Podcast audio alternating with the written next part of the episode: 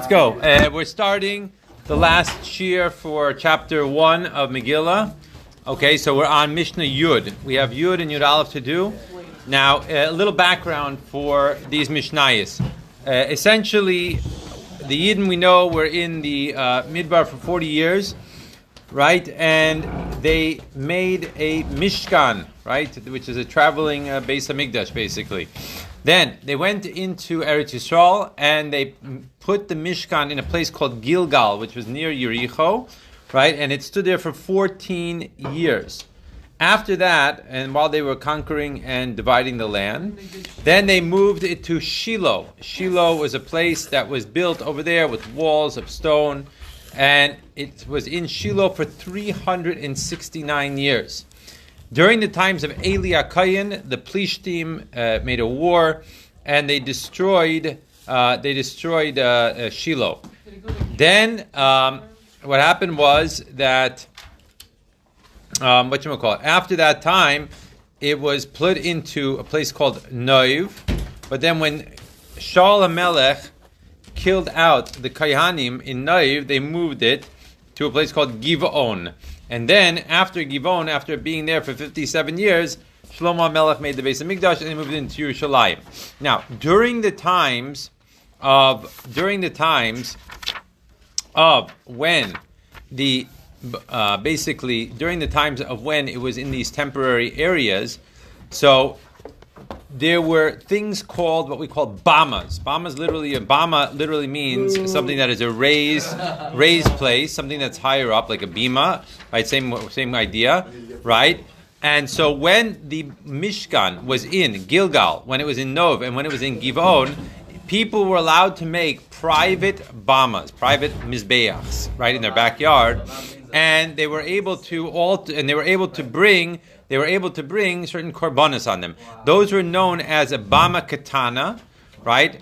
And then you had the bama gedola, which was the communal altar that was in these places of Gilgal, um, Noiv, and Givon. Okay, those are the places that you had it. So basically, during the times of the Mishkan in the Midbar, during the times of when the Mishkan was in Shiloh, and during the times of the Beis Hamikdash, you were not allowed to do that. But in these intermediary type of times, you were yes allowed. So that's what we're going to be talking about for the rest of this chapter. Ein ben bama gedoyle lebama katana. There's no distinction between one of these uh, communal uh, altars and the private, so to speak, altars, ella psachim, except for psachim, meaning that you would not be allowed to offer your korban pesach on a minor or a small uh, altar. Zeha klal is a general rule. Kol shehu nidar v'nidav karib Anything that a person would promise to donate, right? Um, he would be allowed to do so on his, uh, you know, backyard type of bama right? However, lo.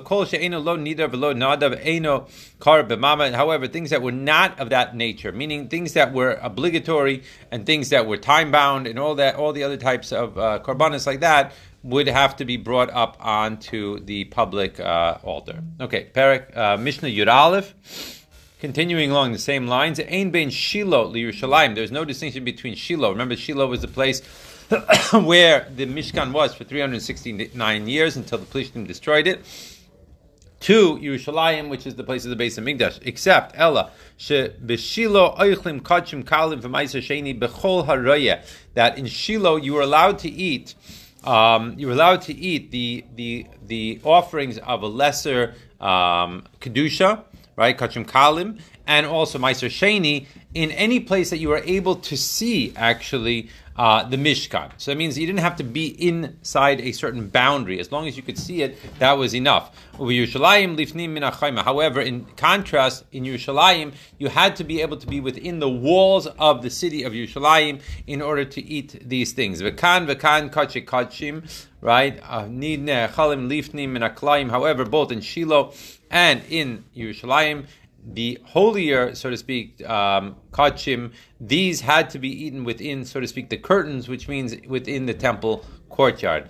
Kedusha Shiloh Yesh Achareha Heter. However, one more distinction is Shiloh, as we learned before, right? That we wound up moving it after Shiloh to Noiv and then Givon. So we see that you were in fact allowed to have a private bama after Shiloh was destroyed. However, Yerushalayim, Kedusha Yerushalayim, Ein Achareha Heter. However, once Shlomo Melech built the Beis Hamikdash, we were not allowed to have any more private Bamas. And Mitzvah Hashem will continue with Perik Base tomorrow.